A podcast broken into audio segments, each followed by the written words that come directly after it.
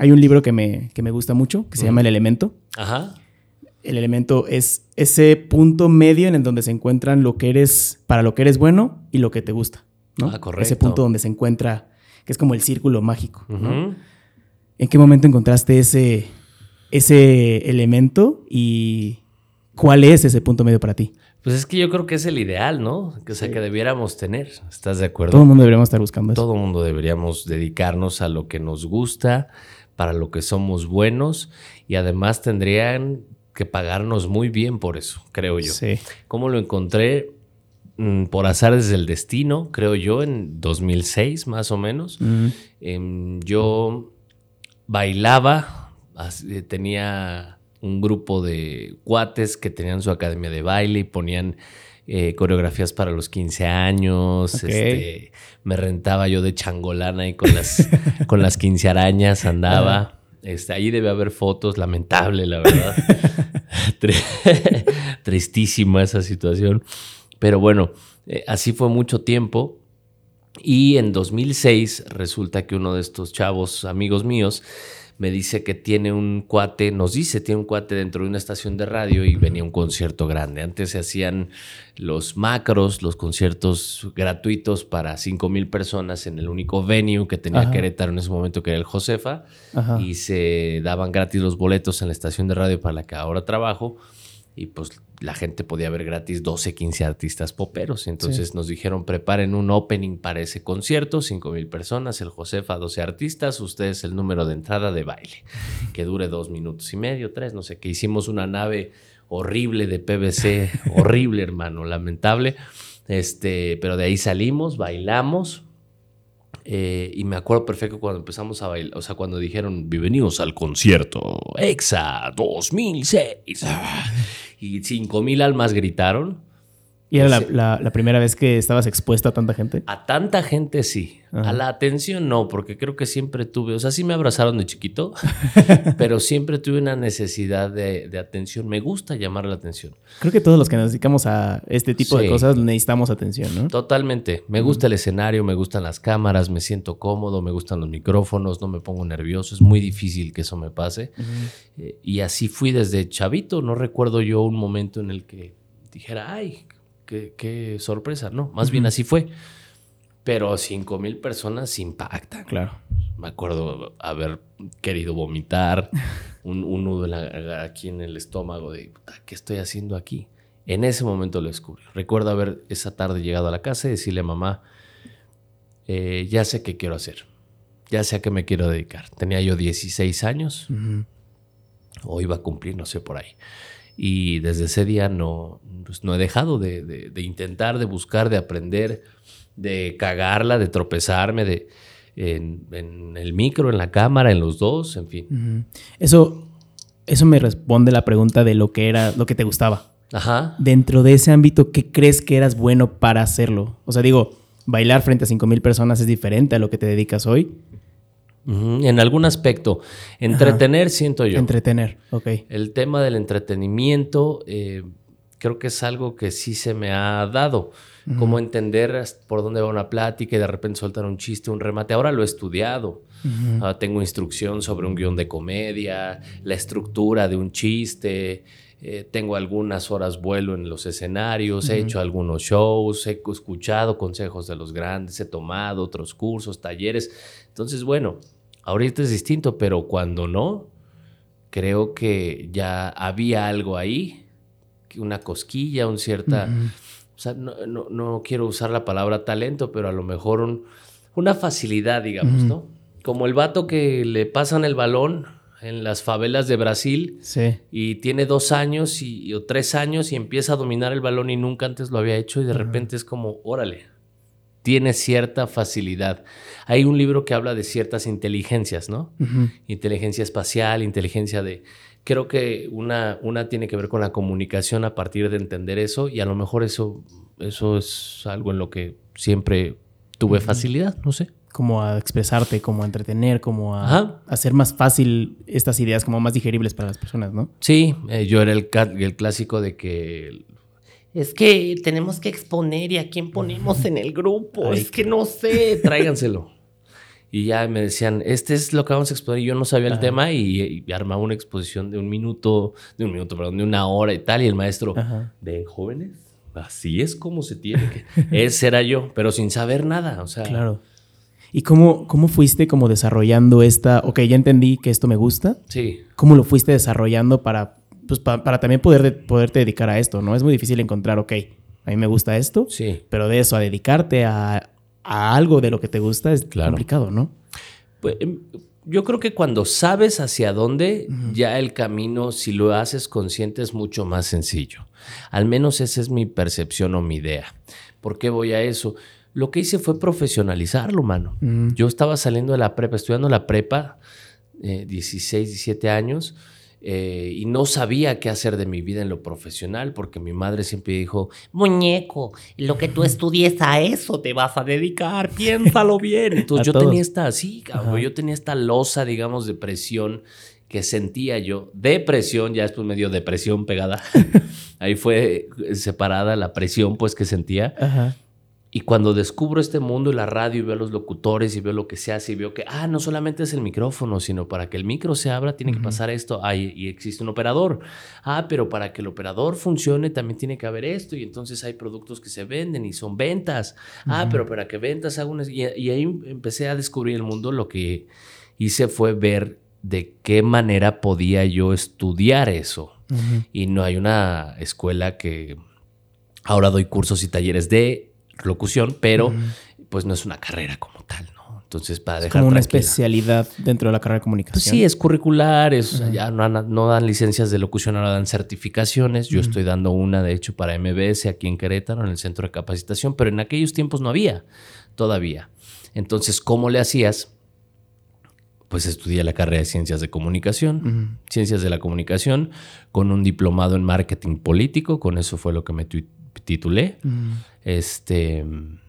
Y ya, me he metido a cursos, talleres y demás para ir descubriendo sobre la marcha qué más hay que aprender de esto. ¿Cuál fue la primera puerta que te abrieron dentro de, esta, de este mundo del entretenimiento? Yo creo que esa, en esa estación, en esa empresa he estado desde el principio. En televisión sí he estado primero en, la otra marca y después ahora en Televisa. Em, pero esa fue, me parece que la primera, ¿no? ¿Cuál, eh, yo hacía unas cápsulas que se llamaban futbolerías, porque empecé a, después de operar, empecé como jalacables, eh, la botarga, llevaba los cafés, era yo la planta 2 de la cabina, o sea, creo que supieron cómo yo me, llamaba hasta después de mucho tiempo, ¿no? Y tanto así que mis amigos en ese momento, los cuates de la cuadra más me pusieron el Garfield. ¿El Garfield? Tú sabes por qué Garfield. ¿Qué animal es Garfield? Un gato. Un gato. ¿Y qué color es Garfield? Naranja. Y la estación en la que estoy es ah, naranja. Yo era el gato naranja. Los güeyes eran ojetes, pero le pensaban. es muy, muy inteligente, pero Muy hiriente, ¿no? sí, ¿no? Este, como mi amigo el mole. ¿Sabes por qué el mole? No. Porque es la mezcla de varios. Ok, no te cuento. El caso aquí es que el, el punto es que lo, lo, lo, busqué, pues me dieron oportunidad, pero fue desde abajo, hermano. ¿Crees que... No sé, va a ser una pregunta complicada ahí, pero me interesa tu, respuesta. Sí. ¿Crees que todos los que quieran dedicarse a lo que quieran dedicarse tengan que empezar desde abajo o hay alguna forma de empezar desde el medio, desde arriba? No, ¿Qué tiene más valor? Están, híjoles, que eso es subjetivo, ¿no? Están los Nepo Babies, por ejemplo, ahora de que se ha hablado mucho. Estos hijos de gente famosa, los que eh, eh, supuestamente, bueno, supuestamente el nepotismo existe, existe en la política, existe en las empresas, existen en cantidad de, rubros y contextos. Que la tengan más fácil, pues a lo mejor llegar, viejo, pero mantenerse está cabrón. Y creo eh. que mantenerse, o sea, el hecho de que empieces desde abajo y conozcas el valor de, de subir, creo que te hace mucho más fácil mantenerte, ¿no? También. Pues yo creo que te hace, no sé si más fácil mantenerte, pero ciertamente creo que sí te hace valorar distinto, tú lo dijiste. El tema de que conozcas el valor de las cosas sí te hace eso, tener una percepción distinta de cuánto vale el espacio que tienes. Yo respeto mucho el micrófono que me presta una empresa porque sé que no soy indispensable, güey. Sé que el día de mañana llega un vato con una mejor voz, con una mejor personalidad, alguien que esté mucho más eh, instruido en las artes comunicativas del siglo XXI y de la era digital y que puede decir, ¿saben qué? Pues yo llego con todo y esto y, y que gracias, fue un honor, cabrón. Y no pasa nada, ¿no? Em, entonces, siento que el valorar el micrófono, la cámara, eh, a partir del esfuerzo que costó que me lo prestaran, pues solamente me hace distinto a los demás que llegaron más fácil en ese sentido. Hay quien llegó por un casting, hay quien llegó por un recomendado, porque sí los hay. Muchas cosas de las que se dicen de los medios tradicionales sí son ciertas, otras tantas son peores y otras no existen. Entonces es un cúmulo de situaciones interesantes. Creo que, y, tomando esto que dices, creo que hay dos poderes del ser humano, o los poderes más poderosos del ser humano, creo que es el contar historias y el saberlas comunicar, ¿no? Y creo que este mundo del entretenimiento puede llegar a juntar esos, esos dos poderes, ¿no? Sí. el hecho de que tengas un micrófono y algo que decir es, es muy. Es mucha responsabilidad, ¿no? ¿Cómo te responsabilizas también de lo que quieres decir, la imagen que das, eh, para que no se tome a menos o no se tome a más, para que también te tomen en serio? Eh, pues primero hay que tomarse en serio uno. O sea, si tú no te tomas en serio respecto a lo que vas a decir o hacer, eh, está difícil que alguien más lo haga. ¿no? Michael Jackson decía, para que los demás crean en ti, el primero que tiene que creer eres tú, cabrón. Si no, ¿quién? ¿Cómo carambas llegas a alguien a decirle valora mi trabajo si tú no lo valoras? Entonces, de entrada eso, saber que lo que estás haciendo vale. Y al principio cuesta trabajo porque pues al principio te hacen sentir en muchos lugares, en muchas empresas, en, porque quizá al inicio es así visto, ¿no? Que eres muy afortunado de que te den la oportunidad y ciertamente lo eres. Pero también algo que ha cambiado con las generaciones y que yo he notado ahora de los millennials, como les llaman, los centennials, es que exigen desde el principio, hermano. Desde el principio porque valoran mucho su chamba. ¿Por qué crees que sea eso? No sé, quizá es un fenómeno interesante de explorar, ¿eh? O sea, sociológicamente hablando, sí me gustaría entender el por qué, pero quizá es porque mientras, no sé, esa es una hipótesis que tengo, mientras a otras generaciones se nos instruyó y se nos educó bajo un esquema en el que tienes que sacar una carrera para después que tengas un trabajo, para que entonces escales en el trabajo y después formes una familia y compres una casa y demás, hoy en día muchos de esta generación no quieren pues ni casa propia, ni carro propio, ni hijos, cabrón. Yo quiero viajar, ¿no? O sea, dicen varios. Yo quiero viajar, güey. Yo quiero, este, no sé, yo rento un depa aquí, mañana ya, y allá me voy moviendo. O sea, no sé, quizá el esquema o el estereotipo, la meta de éxito que tenían antes es distinta a la de hoy. ¿Y crees que también eso tenga que ver? Digo, a mí me viene a la mente la globalización, ¿no? El Internet que vino a enseñarnos cómo puede llegar a vivir una persona, ¿no? Siento que antes no lo teníamos. Claro. Y entonces no, sabíamos que era posible poder viajar y poder eh, vivir en varios lugares y no tener una casa, pero tener varias casas rentadas en varios lados. O, para, o poder ganar dinero de esta madre. Sí, está cabrón. De meterte al baño y tomarte fotos en calzones o de tus pies, ¿no? de los pies, está cabrón. Las fotos de patas. Yo no entiendo porque a mí no me excitan las patas, pero hay mucha gente que hay Bastantes gente, personas que sí. Pues por eso hay una chava, ¿no? Está la nota de esta chava que vendió flatulencias. Porque sí, claro. Sí, claro. Está ¿Cómo la vendes una flatulencia? No, bueno. Mira, primero comes, comes algo que te genere gases. Después encapsulas en frascos, no sé, como de veladora o de mole, yo qué sé. Nunca lo he hecho. El de mayonesa. Y lo metes, exacto, lo metes ahí, un vitrolero y ya. Y esos los empacaba y demás, lo que quieras, y los mandaba. Y ganó, no me acuerdo cuánto, 10 mil dólares, 100 mil dólares, una cosa así. lo que, aunque sean 5 pesos. O sea, está la otra influencer que también se metía a bañar y vendió el agua de su bañera con la que se había bañado. Sí, esta famosa otra, Liz Vega, creo, vendió ropa interior usada. Ajá.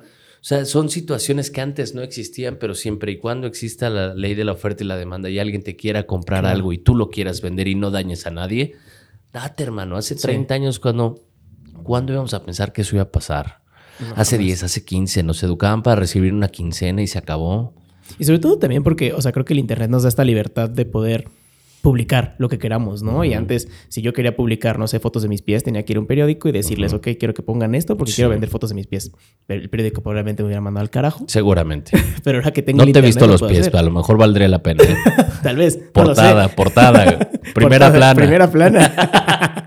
Estaría chingón. Ya sé, güey. Eh, ¿Cómo consigues una oportunidad? Digo, si tú lo puedes ver en retrospectiva y no sé, juntar las cosas que tal vez hiciste bien o que tal vez las personas que estaban dentro del medio vieron en ti, ¿cómo consigues una oportunidad en un medio tan masivo?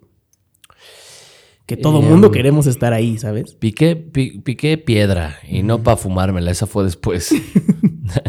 Pero piqué mucha piedra, hermano, pues eh, demostré que podía y que sabía hacerlo. Aprendí de los que en su momento lo estaban haciendo y que yo llegué admirando. Aprendí sus puntos fuertes identifiqué cuáles se podían mejorar y propuse algo. Y propuse y mientras, pero para proponerlo yo ya había grabado y a escondidas, ¿eh? Me había grabado y editado, grabado, editado, grabado, ensayo y error, el método científico. Y me hice medianamente bueno para presentar algo que a mi juicio y consideración, teniendo como escala de calidad lo que yo veía todos los días, pues valdría la pena presentar y eso hice. Entonces cuando yo llego y presento mi demo, pues era un demo que de acuerdo a lo que yo estaba viendo, tenía calidad. Y así fue. Así fue, no, no hubo de otra. Nadie me, me ayudó en, en, el sentido de que me pusieran ahí, nadie me facilitó las cosas. Y creo que, como decíamos hace rato, eso me hace mucho valorar pues, el espacio que tengo, ¿no? También sabes qué, creo que es complicado. Tenemos mucho este síndrome del impostor, ¿no? Y creo que es complicado reconocernos que somos buenos en algo, ¿no? Y que ese eso que en lo que somos buenos podemos comercializarlo, podemos mostrarlo para que la gente nos dé una oportunidad, ¿no? En tu caso, ¿tú sí sabías que eras bueno? O sea, ¿tú te considerabas bueno? No, no me, ni ahorita me considero bueno. Yo creo que eres muy bueno, güey. Sí, gracias. No, no sé, fíjate que tengo una bronca con eso, con el reconocer, el síndrome del impostor, sí creo a veces en eso. Em, pero más, que verlo desde esa óptica, más bien el, no conformarse. Yo no estoy conforme todavía y no creo que algún día llegue a estarlo, ¿sabes? Esa, em, esa necesidad de estar aprendiendo y de estarme moviendo es lo que ahora más disfruto. Por ejemplo, hace muchos años dejé de lado y otras personas me ayudaban a editar cosas videos, tal. Ahorita yo estoy metiéndome a editar manualmente y a recordar, ah, es que en la universidad, y entonces ahorita, y papá, desde el teléfono, desde un iPad, desde, en fin, y lo disfruto. Entonces, más allá de verlos, hay varias maneras de ver el tema de, soy bueno, ok, eres bueno, pero puedes ser mejor. Claro. Eres, eres bueno y, sabes hacerlo de cierta forma, ¿por qué no exploras otras maneras? A lo mejor no te gustan, pero bueno, al menos vas a saber que no te gusta. Exacto. También, ¿no? o a lo mejor sí lo complementas, ¿no? Entonces, ahora que hago comedia y que hago stand-up, he combinado la forma tradicional y el esquema tradicional de hacer radio, de hacer televisión con comedia y ha funcionado. Claro. Y también funciona bastante para las, las conferencias, ¿no? Creo que ya para captar la atención de un público tan grande no puedes llegar y decir, hola, yo soy Iker Vega, ya tienes que entrarle con un punchline poderoso para captarles la atención, ¿no? Y este tema de la comedia, más la locución, más pararse en público, sí. creo que es una buena combinación. Sí, sí, en general la, comedia como herramienta de comunicación funciona mucho. Hay como arma de despresurización también. Para romper el hielo funciona. Sin embargo, es una línea muy delgada, porque si tú de origen sueltas un chiste y el chiste no cae bien, pues lejos de causar el efecto que tú buscabas, vas a caer gordo. Claro. Van a decir, este güey que no te van a tomar en serio a lo mejor. Entonces, hay que saber medir la audiencia y cuando estás en tele o en radio, pues no tienes una audiencia que puedas ver. Con una conferencia, hasta eso, creo que es un poco más sencillo porque los tienes ahí. Claro, está el, pánico escénico que muchos tienen, eh, afortunadamente yo no. Y, lo que me gusta es hacer contacto y ver más o menos cómo está la cosa. Entonces suelto algún, algún, este, alguna premisa y algún remate, alguna cosa por el estilo y veo si reaccionan o no. Y entonces a partir de ahí voy construyendo. Y sí, en conferencias funciona también. Y digo, también funciona bien en conferencias porque, como dices, la gente va a verte. En stand-up a veces no, ¿no? A veces van a ver a otras personas, a veces están ahí porque los invitaron. Pero siento que esa es la diferencia, ¿no? ¿Cómo manejas estos, las diferentes estilos de audiencia. Digo, lo, lo decías ahorita, ¿no? En radio no, no, ves a la audiencia, pero tienes una audiencia. En stand-up tienes un tipo de audiencia diferente a la conferencia. ¿Cómo, ¿Cómo, los manejas? Es como un chef, creo yo, que prepara varios platillos, ¿no? Un chef te puede preparar, un buen chef te prepara una buena sopa, una, primera, una entrada, por ejemplo, algo para picar al centro de la mesa, después una sopa un primer tiempo, luego un plato fuerte, quizá también sabe repostería. Es lo mismo. Eh, sabes cocinar. Acá es sabes comunicar y sabes entretener. A mí me, me, enseñaron, o por lo menos crecí pensando que el que es perico donde quieres ver. Entonces, si sabes comunicar y si sabes y profesionalizaste tu instrucción al momento de buscar herramientas de comunicación, te pongan en un auditorio de 5 mil personas o te pongan frente a un micrófono los dos en un cuarto, tienes que poder hacerlo eh, de la misma manera y salir adelante igualito. ¿Cuál crees que sea la diferencia entre comunicar y entretener? Bueno, el entretenimiento comunica. O sea, para poder entretener a alguien le tienes que comunicar algo, ¿no? Y, a partir de que la comunicación, pues es que todo comunica. Esa este, chamarra ahí puesta, está comunicando algo. ¿Qué? Pues que alguien la dejó, que no surgió de ahí, ¿verdad? ¿Estás de acuerdo? Eh, no sé, la, la, máquina de coser que tengo a mis espaldas, que se parece mucho a la de, una, a la de mi abuelita cuando estaba pequeño y yo crecí la parte de abajo jugando a que era un volante y una nave, comunica algo, ¿no? Este, la decoración, el, olor, en fin, cualquier cosa. Entonces el entretenimiento es una forma al final de comunicar, comunicar que, pues, eh, muchas cosas. Entonces, una es consecuencia de otra, claro. ¿Cómo le haces? Digo, entiendo que tu pasión hasta ahorita creo que es comunicar, ¿no? Como que entretener, entretener sí, comunicar. comunicar. ¿Cómo le haces para que esta pasión no, para que tu trabajo no contamine tu pasión? O sea, para que no se vuelva aburrido, para que no se vuelva como tedioso, como de lo tengo que hacer en lugar de quiero hacerlo. Mm, yo creo que llega un punto en que es inevitable, ¿eh? o sea, esta utopía de disfruta siempre todo y dedícate a lo que más te guste para que no trabajes un solo día de tu vida, amigo. No existe, o sea, está bien en el comercial.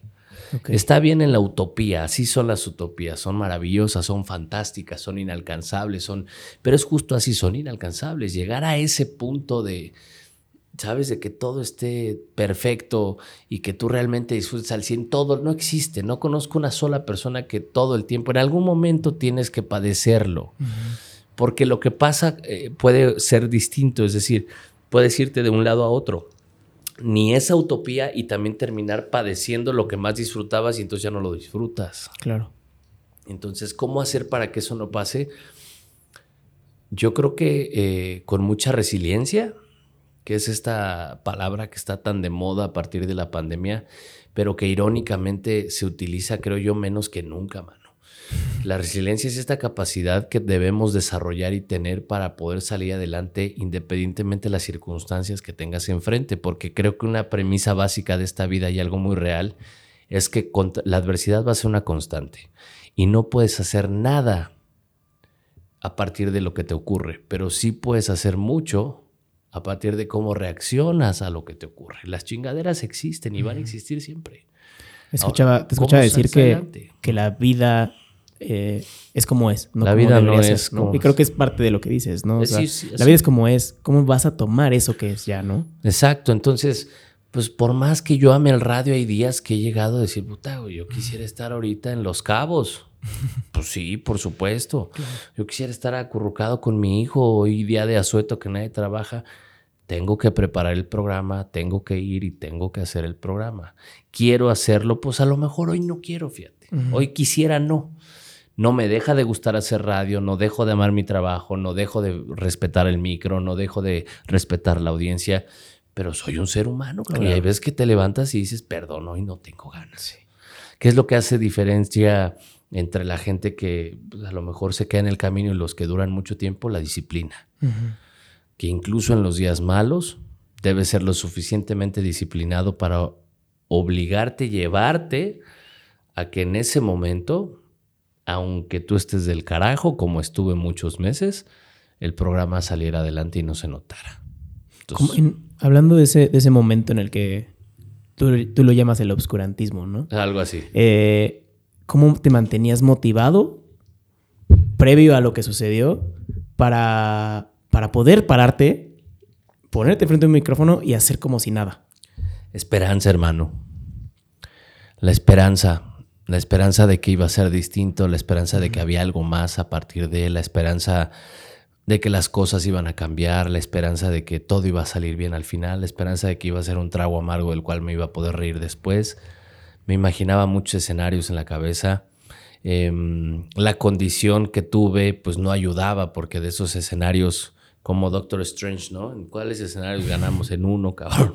O sea, yo estaba así, tenía uno más o menos que me daba ese sentido primario de sobrevivir y los demás me decían, ya, mátate pa'l coño, como dice, ¿no? Ya, cabrón, ya, o sea, ¿qué estás haciendo aquí? Ya no, no hay más, güey.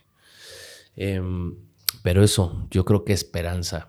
Y cuando me internan y me llevan a la clínica donde estuve nueve semanas, la creencia después y la fe, fíjate no soy religioso, pero sí muy espiritual a partir de eso que pasó. Pues creo que todos creemos en algo, ¿no? Y necesitamos, porque es como lo que nos aferramos para, como dices, ¿no? O sea, pensar que este escenario perfecto que solamente así puede suceder, va a suceder. Ajá, así es. Es como esta, esta parte. Hablando de esta parte del obscurantismo, em, ¿qué pasa cuando pierdes esta esperanza? O sea, que esta, esta esperanza que te mantenía motivado para llegar y hacerle como si nada, llega un punto en el que se va esa esperanza y, y pues sucede lo que sucedió, ¿no? Sí. suicidarte. pues sí, justo ahí. Justo eso pasó. Cuando perdí, sí.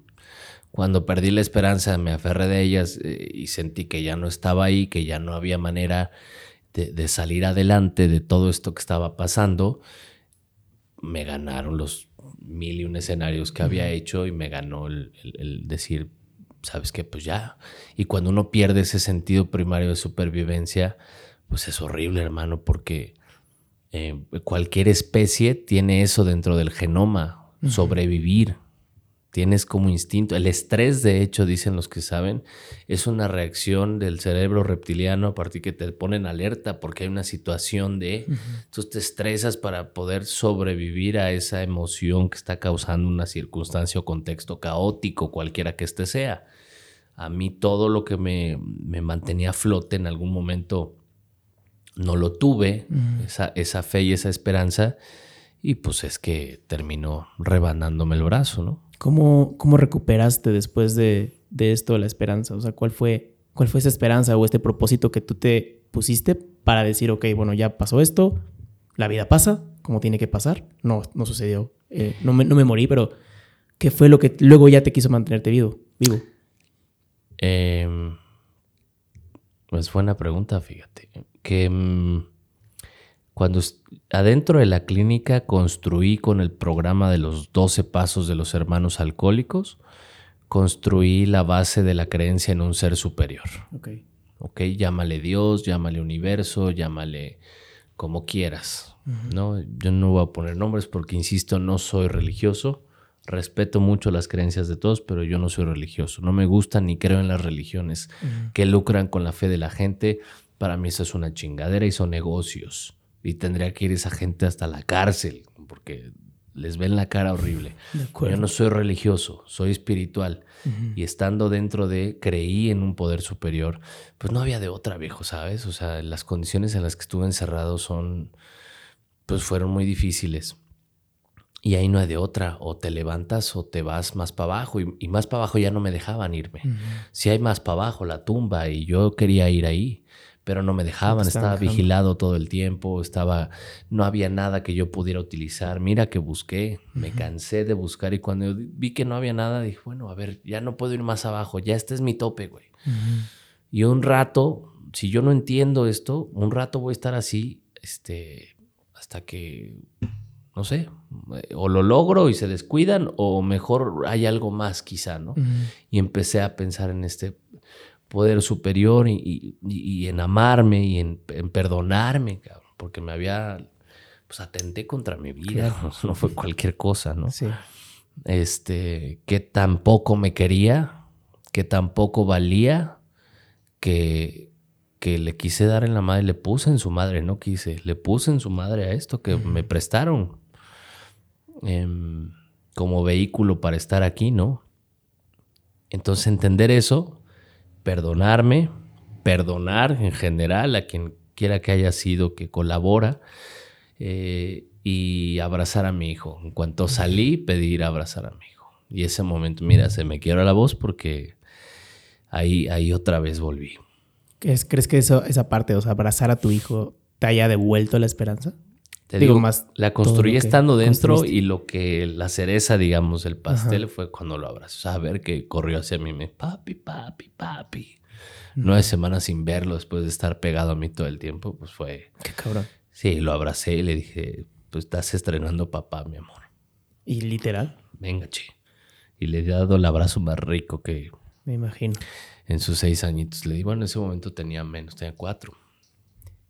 Qué cabrón. Cuatro o cinco años, sí como, digo, creo que hilando este, esta etapa del obscurantismo con la definición de obscurantismo, que es cuando el clero eh, limita el conocimiento a la población. Sí, para poder manejar más, para poder manejar más a la, población. Sí. ¿De qué manera podemos estar más informados sobre este tipo de temas de, salud mental? O sea, no sabemos si en nuestra casa tenemos a alguien que está pasando por esto y no nos lo dice, ¿no? ¿Cómo podemos estar más atentos a este tipo de, de cosas? Dejando, dejando de tenerles miedo. O sea, yo me encontré y salí eh, a un mundo en el que de entrada gente que yo no pensé que se iba a preocupar se preocupó, gente que yo creí que iba a estar preocupada no se preocupó y le valió pito. Está bien, no pasa nada, no era obligatorio. Este, pero un profundo desconocimiento, mano. Un profundo, eh, una profunda falta de empatía para con estas situaciones no sabemos actuar eh, para apoyar a alguien. Bueno, no sabemos actuar ni cuando nosotros tenemos alguna situación, menos poder ayudar a alguien. El típico, no estés triste, ah, cabrón, no se me había ocurrido, perdón, déjame apago el botón de la tristeza. Pues no, hacernos cargo, despresurizar el tema, hablarlo, subirlo al discurso general. Tal, fulano de tal tiene ansiedad. Ah, no, pues bueno, ¿y qué se está, ya se está tratando? Está normalizar la terapia hacer sexy la terapia. Es lo que estoy haciendo con la conferencia y con varias cosas que traigo. Eh, tengo playeras que dicen, soy un partidazo, voy a terapia. ¿No? O sea, darte valor porque una persona que se encarga de librar sus propios demonios, de, de, platicar con ellos, que hace las paces consigo mismo, que es responsable de sus circunstancias, es alguien que primero no está jodiendo a los demás, porque está más ocupado en esta introspección de saber quién soy, qué hago aquí qué voy a hacer y para qué lo voy a hacer. Y a partir de ello puede pues poner su granito de arena en el mundo. Yo estoy convencido de que si más personas supiéramos de temas de salud mental, si eh, tuviéramos mayor conocimiento y empatía para con estas situaciones, el mundo sí sería distinto. No, no sería color de rosa, ni un arco iris, ni cagaríamos bombones, no. Pero sí sería por lo menos más llevadero, hermano. También más, o sea, siento que debemos ser más empáticos. Hace unas semanas platicaba con Paulo Villagrán, un artista plástico. Sí. Y me platicaba sobre su proceso de ansiedad, que subió, sufrió ansiedad. Y él lo explicaba como una bruja, ¿no? Que no te deja dormir y no sé qué. Entonces subí el clip. Y uno de los comentarios fue de, uy, eso no es nada. Eso no es ansiedad. Si le hubiera dado verdaderamente ansiedad, se hubiera querido morir y no sé qué. Y, y le contesté así como, porque me, me, causó mucho conflicto, ¿no? O sea, ¿cómo puedes definir eh, ansiedad o un tema de este, de este, tipo con base en, tus, en tu contexto, ¿no? Creo que todos tenemos diferente contexto y, todos este, vivimos la ansiedad de diferente forma, pero no significa que no la tengamos o que sí la tengamos, ¿no? Entonces es más estar más abiertos. De, sí, de mi caso, por ejemplo, hubo varias personas, ya lo he dicho, pero este, ahora soy un ser de luz. En otra ocasión les hubiera dicho, vayan y chinguen a su madre. Ahora les digo, siendo un ser de luz, ojalá se electrocuten pronto. Pero me llegaron a decir, tú no te querías morir. Tú lo que querías era llamar la atención. Órale. Entonces yo me puse a pensar después, bueno, ¿y qué tengo que hacer ahora? ¿Pedir perdón? Sí. Porque no lo logré. O sea, la forma de ganarme el respeto de esa gente que piensa y que dice estúpidamente desde una profunda y muy dolorosa ignorancia que yo no lo quería hacer. Y no porque sea yo, sea quien sea, pues, que no lo quería hacer, que solo quería llamar la atención. Su forma de, ganarme su respeto era matándome. O sea, si no hubiera llegado la ambulancia a recogerme y a reanimarme y a trasladarme a un hospital, si hubieran llegado tres minutos después, yo ya hubiera ganado su respeto porque entonces estarían hablando de un cadáver y no de un güey que está ahorita tratando de pues poner su grano de arena en esta sociedad respecto a esos temas. Claro. Perdón, pero yo creo que están mal, ¿no? sí, no, sé. o sea, no son nada empáticos y como dices, si todos nos dedicáramos a trabajar en nosotros antes de andar opinando sobre los demás, creo que sería muy diferente. No sería color de rosa, pero al menos estaríamos opinando sobre otros diferentes temas que no que tienen que ver más con nosotros que con los demás. Sí, o entramos en esta guerra como, como muchas familias pasan, ¿no? De guerra de enfermedad, a ver a quién le va más mal. Yo tengo familiares que cuando se juntan compiten sobre sus tragedias, güey. De veras. A ver a quién le va peor. A ver a quién le va peor. No, y es que a mí el pie ya me tiene mal. No, yo la asiática, contestan por allá. Uy, no, no, no, yo ya de plano, mira, me dijeron que la columna destrozada. Y así dices, bueno, cabrón, ¿qué no? O sea, de veras, muy respetable, pero ¿qué no se supone que de lo que se trata este pedo es de, ir para arriba? ya sé. Y también motivar a las personas a ver, ok, me va mal pero para a mí, ¿de qué me sirve decirte, me fue mal en esto? Mejor te digo, oye, me fue bien en esto, y supongo que a ti te puede servir tal vez. O, por lo menos, mira, Odindo Perón dice el pensamiento mágico pendejo, yo estoy muy de acuerdo con eso. Él dice que todos ah, en esta función de tienes que ser mejor, mejor, es que da, da, da, ¿no? Y, que, dice que todos el uno, pues el uno y el uno y el uno, y ay, quiero ser el uno y la chingada. Y dice, ok, cabrón, a ver, yo, yo no quiero ser el uno, yo soy un cuatro, hay mucho pedo con eso. Yo, estoy bien siendo un cuatro, güey. Me siento a gusto. No chingo a nadie los demás. No quiero que los demás sean cuatro. No trato de adoctrinarlos. Pero yo me siento muy feliz con mi condición de cuatro. ¿Hay algún pedo en eso? O sea, incluso en eso. A lo mejor no necesariamente poner eh, o tratar de que todo el mundo jale parejo y vaya contigo hacia arriba y todos triunfando rumbo al... No, cabrón. Con que no friegues a los demás. Con eso ya estás haciendo lo suficiente. Hazte cargo de ti no estés contaminando a la gente si lo que traes dentro de ti no, es, no suma. Y ya los cuatro acuerdos. ¿Cuáles son los cuatro acuerdos? Fíjate que son menos que los cinco, porque esos son ya más complejos. ¿no? Hay un libro que se llama Los Cuatro Acuerdos. Sí, sí, sí, sí, me acuerdo, pero no me acuerdo cuál era. Creo que era No te tomes nada personal. No te tomes nada personal. Y es el único que me sé. Sí, creo que yo, también, por eso quería saber, ojalá te lo hubiera sabido para poderlos decir aquí, pero... Los vamos a poner. Los vamos a poner por aquí, pero, eh, o sea, tomando ese de no te tomes nada personal, creo que también, ¿no? O sea, nada es contra nosotros. Sí. ¿no? Y, o sea, y ahorita lo dijiste bien, o sea, te ibas a matar y de repente el otro tipo te estaba diciendo... Si no, si, te hubieras querido matar, te hubieras matado. Sí, me di, bueno, una persona que no voy a mencionar su nombre por respeto a la posición que hoy ocupa, pero me dijo, eh, si tú te hubieras querido matar, bueno, es que fueron varios, pero del que estoy hablando ahorita me dijo, ¿sí te querías matar en realidad? Y yo necesito convencerte, no estaba jugando, güey.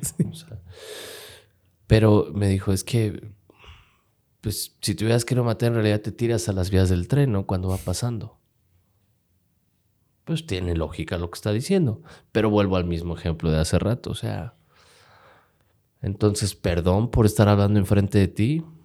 O sea, si fuera un cadáver y, ah, no, pues sí, sí, fíjate que sí se quería matar, sí. ¿no? Sí lo logró, no. Sí, ese güey sí estaba mal. O sea, no, no es el tema de, de, de, de mm, pues no sé, de, de, decir, oye, pues no lo lograste, qué chido que estás aquí, güey. ¿No? Este, sí. Ya estás bien, todo chido, ¿no? Sí, más bien por ese lado en lugar de andar. ¿Quién sabe? Pero bueno, ¿cómo cambió tu, tu pasión o tu propósito después de este acontecimiento? Em, cambió en sentido de que cambié en todo, mano. O sea, yo creo que he madurado el.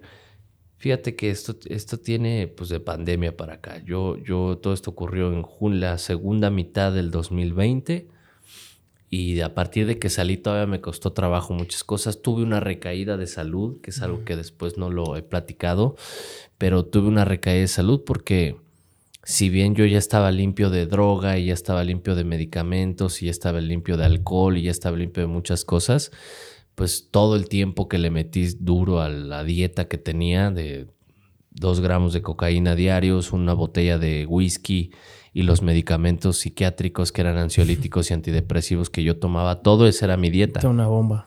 Pues imagínate, entonces le hice mucho daño a mi cuerpo. Em, a lo mejor una predisposición genética más eso generó que yo eh, tuviera y desarrollara hipotiroidismo. Situación que a la postre también me dijeron que eh, conduce a temas depresivos increíblemente y que también no se llevaba bien con los antidepresivos que yo tenía. Entonces traía yo ya un tema físico muy fuerte y colapsó. Ya estando libre de droga, libre de todo lo demás, colapsó y estuve a punto después de perder mi trabajo porque muchos pensaron, no, pues este otra vez, otra vez está igual. O sea, te empezaste a ir para abajo otra vez. Por, ahora eran convulsiones. Ok. Me convulsionaba y se me doblaban las manos. Pensaban que tenía epilepsia. Además, porque hay temas familiares ahí que pudieran decir que iba por ahí, pero me hicieron electroencefalogramas, me hicieron estudios en el cerebro, me hicieron estudios en sangre, me hicieron eh, todo lo habido por haber y no daban. Hasta que un perfil tiroideo de los muchos estudios que me hicieron da eso y entonces combinado con esto y aquí, pum, pum, usted tiene eso. Entonces me hizo resignificar varias cosas, contestando a tu pregunta de cómo cambió. Cambió en eso. Ahora tiene otro significado. Maduré. Había. Em, reconozco que, hubo mucho ego en una etapa de mi vida dentro de mí. Em, estaba muy malito de mi ego, pero grueso, cabrón. Siento que sí. Y, y pues a lo mejor eso llevó a que muchas eh, situaciones ocurrieran o se propiciaran en mi vida, a partir de las cuales pues, sucedió lo que tenía que suceder, ¿no? Yo creo que la vida es perfecta.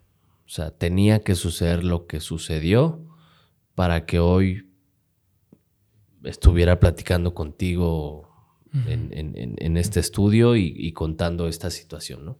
Entonces, resignificó la, la, labor y la tarea que desde hace mucho tiempo disfruto hacer. Ahora tiene otro significado para mí el abrir un micro, el hablarle a una cámara, el dar un mensaje, el treparme a dar mi conferencia.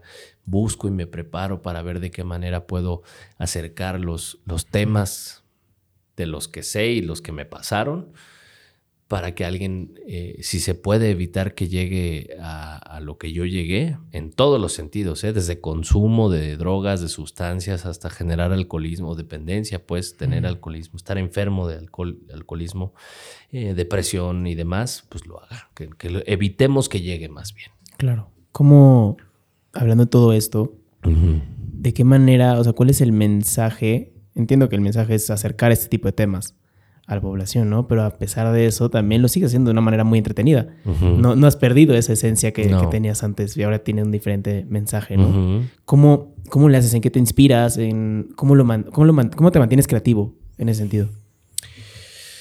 Em, viendo cómo lo hacen los demás, eh, viendo qué se está haciendo allá afuera tenemos una gran ventaja en el entretenimiento en general, porque al final esto tiene un mensaje, pero no deja de ser entretenido.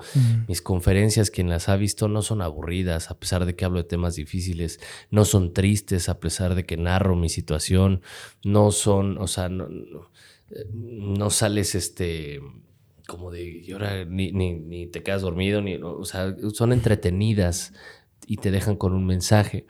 Tenemos una gran ventaja de ser vecinos de uno de los países que mejor y que mayor contenido eh, genera en todos los rubros, temas y demás que es Estados Unidos. Ellos van 5 o 10 años adelante en muchas cosas, entonces me, fijo quién está haciendo y qué están haciendo em, en todos sentidos y trato de emular algunas cosas, de tropicalizarlas, de añadirles un poco de, mi, pues de mi esencia, ¿no?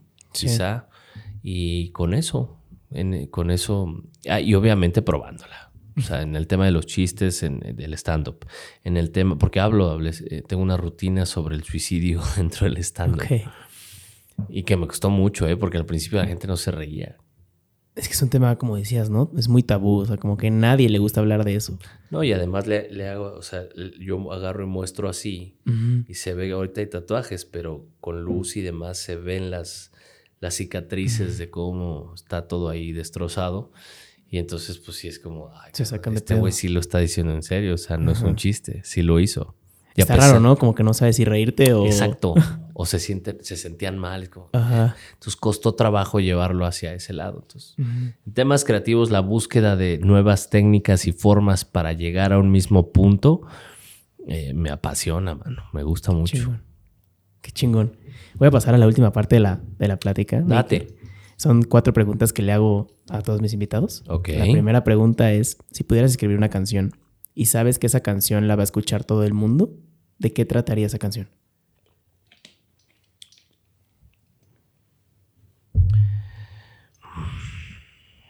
De amor propio. Ok. ¿Cómo defines el amor propio? Mm. La capacidad de reconocer en ti lo que muchas veces buscamos en el otro. Qué chingón. Porque buscamos, sí, yo creo que buscamos a veces en una pareja. Eso fue lo que a mí también me dio la madre, en una pareja, en un trabajo, en un coche, en tal cosa. en estas cuotas de, de amor buscamos nuestra validación. Pues no, cabrón. Porque el coche se descompone, la pareja se va con otro, el trabajo mañana te corren, la cuenta de banco la puedes vaciar. Este, y entonces aquí adentro primero. El único que quedas eres tú, Pues sí, ¿no? al final así es. Exacto. La segunda pregunta es, ¿qué recursos, ya sean podcasts, libros, películas, artículos, lo que se te venga a la mente, te mantienen inspirado? ¿Qué recursos? Em, veo yo mucho YouTube, veo videos de comediantes de antaño hablando de, em, no sé, me gusta y tuve la oportunidad de conocerlo. Me llevo bien con su sobrino, además el maestro Andrés Bustamante, Víctor Trujillo, me gusta lo que hace. Em, me, me- me llama mucho la atención la curiosidad que ha tenido figuras como Derbez, como Chaparro, de irse a otros mercados a pesar de que aparentemente lo tenían todo. Sí. Em, me gusta mucho ver estandoperos de hace años o los actuales este, norteamericanos, verlos de aquí. En temas de televisión y conducción me encanta lo que hace Jimmy Fallon, Jimmy Kimmel, Stephen Colbert, este, Jon Stewart, obviamente. Y trato, de hecho, pronto van a empezar a ver cosas en televisión de un servidor que van más o menos, por eso vengo de traje, pero traigo tenis. La es- esencia. Sí, exacto, es como un poco jugar con eso. Entonces, este, eso. Libros, La ligera ventaja es el último que he leído, se los recomiendo muchísimo, el autor se los debo, soy, tengo pésima memoria, quedaron secuelas, ¿sabes? Sí, sí, oh, claro, pues sí. Sí me quedaron secuelas de... Claro que deben de quedar secuelas. Antes tenía yo una memoria, pues sí, no privilegiada, por lo menos decente, hermano. Ajá, Ahora no, le batallo, pero sabroso y me, me, me enoja. ajá. O sea. Por eso no se droguen, no usen chingaderas. No mezclen whisky con cocaína. Sí, no, no lo hagan, por favor. No, la cocaína además es una de las peores madres que te puedes. No lo hagan, es asqueroso, horrible. Em, eso, en los libros. ¿Qué más?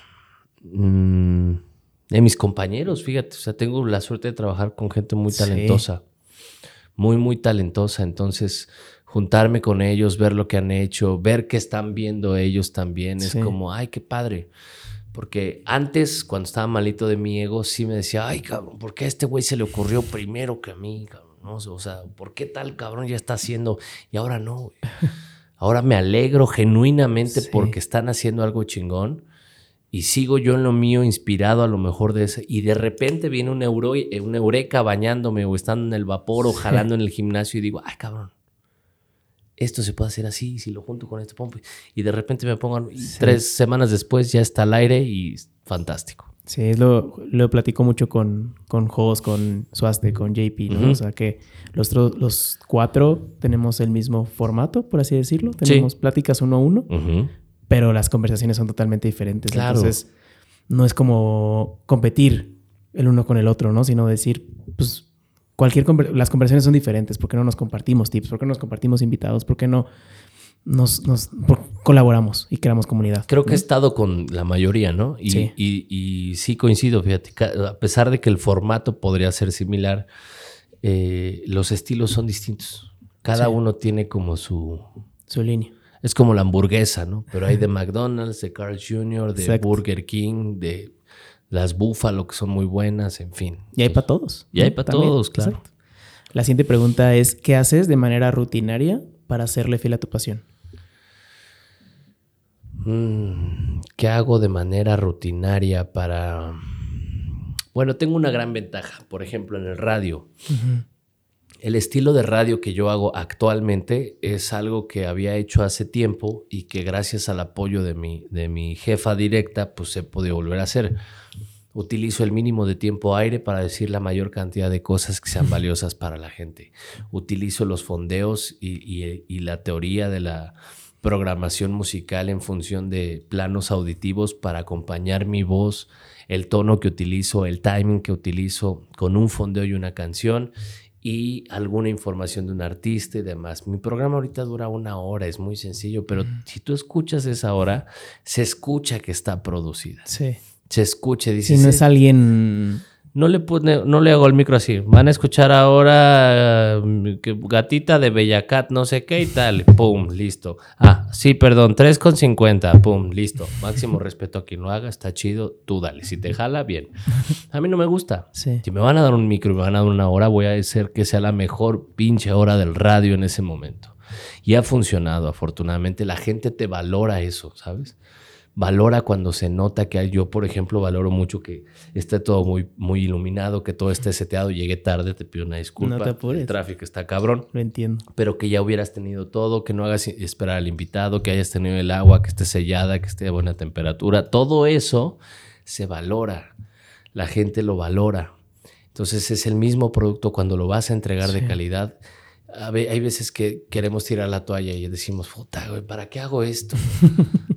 Muchas veces lo ¿Para qué? Cuando era, me tocó ser en alguna etapa, este, se le llama como director artístico, el que se encarga de disqueras, managers y artistas de los conciertos grandes. Entonces, mandábamos a hacer figuritas del concierto con el año y la plaquita del artista. Entonces, Jesse Joy, por ejemplo, OV7 o las jeans, qué sé yo poperos, obviamente. Entonces llegabas al escenario y los locutores subían al final del número del artista y le daban su figurita, ¿no?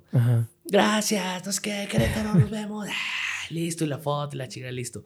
Salían del escenario ya, y cuando recogíamos, ya se acaba el concierto, se iba la gente y nos quedábamos nosotros en el, en el team back de cómo había estado todo. Empezaban a llegar las señoras de, de, la limpieza o nosotros mismos recogiendo y todo. Y el de OV7 estaba ahí en una esquina, güey. No se lo llevaban, güey. Entonces decías, ¿para qué hago esto? ¿No? Pero te lo juro que hubo quien sí se lo llevó y lo reconocía. esos pequeños detalles son las que hacen la diferencia. Sí, creo que, o sea, concuerdo totalmente. O sea, creo que yo tengo estos pensamientos de, ¿para qué hago esto? Como tres veces al día. Claro, ¿para qué lo hago? ¿Por qué síguelo haciendo? Porque esos micro, micro, em, micro cuotas de responsabilidad y de disciplina son las que hacen que a la postre alguien sea exitoso en lo que está haciendo y alguien se quede en el montón. Porque son los que se confían y dejan o pasan por alto, omiten, dan por hecho esos micro detalles. Esos son los que hay 700 como ellos. Qué chingón. Y qué chingón que hayas visto los detalles. Trabajo mucho en los detalles, entonces qué chingón que, que lo Soy demasiado observador. qué chingón. La última pregunta, Maker, es ¿qué le enseñarías a los extraterrestres cuando vengan a visitarnos? ¿Qué les enseñaría? ¿Qué les enseñarías? Híjole, el pispiote del babo, güey, porque hoy fue noticia y. No, no, no sé cómo desver eso. es que no sé cuándo salga esto, pero. o sea, ¿qué es eso, güey? Está cabrón, está como menchaca empedrado. Vi, una entrevista que le hicieron y decía que son como. Sí, no, sí. Prótesis o no sé qué se pone. Sí, son. creo que se le llaman perlas, una cosa así. Y en la cárcel se los. había visto ese güey a alguien y después se los quiso hacer ahí, pero se le infectaron, se las quitaron, canicas. Ah, y, sí, son esos prótesis que abren el cuerito, lo ponen tal y es para que cuando tengas el delicioso, sí, sientas ahí. la dama sienta, o quien sea, quien le vayas a prestar aquello, no sienta sabroso, pues sí. Pues sí, yo no. Entonces, Es que sí, sí, imagínate. es muy impresionante. Miren esto. Me enchaca en predador. ver su cara así de, ¿y esto qué es, güey? ¿No? Sería Estaría, muy interesante ver su cara. estaría cagado. Siento así, no. ¿Para qué les enseñas otra? Miren, esta es una moneda. Es, es el dinero con el cual intercambiamos nosotros. Es como si yo vi esto, ustedes también, hijos de exacto. su puta Era el madre. pito del babo. Ahí está, güey. Tamaño real, miren, ahí está. Realmente yo creo que sí es así. Yo creo que sí, cabrón. No, sí está. Hasta la misma textura, seguramente. Sí, exactamente. Seguro usted tiene menos este eh, gérmenes. seguramente, güey. Seguro, totalmente. Maker, muchas gracias por, Gracias, por la charla. Estuvo muy chingona. Ya por último, ¿dónde te podemos encontrar? ¿Y qué estás haciendo ahorita que te emociona? Gracias, hermano. Gracias a ti por la invitación. De verdad valoro mucho este tipo de espacios. Enhorabuena, felicidades, que sigas creciendo muchísimo en todo esto. Gracias. Y a mí me encuentran en todos lados, plataformas, mi nombre, Iker Vega. Estoy haciendo conferencias, sigo haciendo conferencias. Voy a tener una la siguiente semana en la Universidad Cuauhtémoc, me parece. Shows de stand-up. Voy a estar próximamente en la Caja Popular también. Ahí estoy probando material. Ojalá pronto me abra un espacio para un show completo. Voy a estar en plazas, también Paseo Querétaro. Voy a estar haciendo un nuevo show con un cuate que es Polo Rojas. Música más comedia, música agados le estamos poniendo. Gran nombre. Ese nombre se le ocurrió a él realmente. Vamos a ver si lo cambiamos por uno mejor, si no, así se va a llamar. Tengo el podcast mío también Sí. en YouTube. Acabo de entrevistar al Donsky. Este, hablamos de un montón de cosas. Vienen otros invitados buenos. Y en tele y en radio estoy todos los días. Entonces, ahí a la orden. Muchas veces me escriben cuando, cuando ven las conferencias o ven los podcasts y me dicen, oye, yo tengo una prima que fíjate que anda con broncas de acá. Y lo digo, este, creo que JP hace poquito subió un clip otra vez de, de una frase que dije, no soy ni coach, ni terapeuta, eh, ni psicólogo, ni psiquiatra, ni quiero ser máximo respeto. Lo que soy es un testimonio de alguien que sobrevivió y lo que hago, eso sí, trabajando con el Consejo Estatal contra las Adicciones, con Secretaría de Salud, con gente que sí le sabe a este pedo, lo que hago es vincularlos. Creo que esa colaboración está chingona. Y ese es gratuito. O sea, ellos, ellos atienden a la gente gratis. Entonces, que la lana no sea un impedimento para hacerte responsable de lo que hay acá. Totalmente de acuerdo. Qué chingón, Maker. Pues muchas gracias por venir. Gracias a ti, hermano. Estamos, vamos a dejar todo esto aquí en la descripción para que la gente vaya a buscar lo que estás haciendo y Hecho. si tiene algún problema, pues que te vaya a buscar también. A la orden para el desorden. Cuídense Súper. mucho. Que todos tengan una gran semana. Nos vemos el siguiente lunes. Bye. Bye.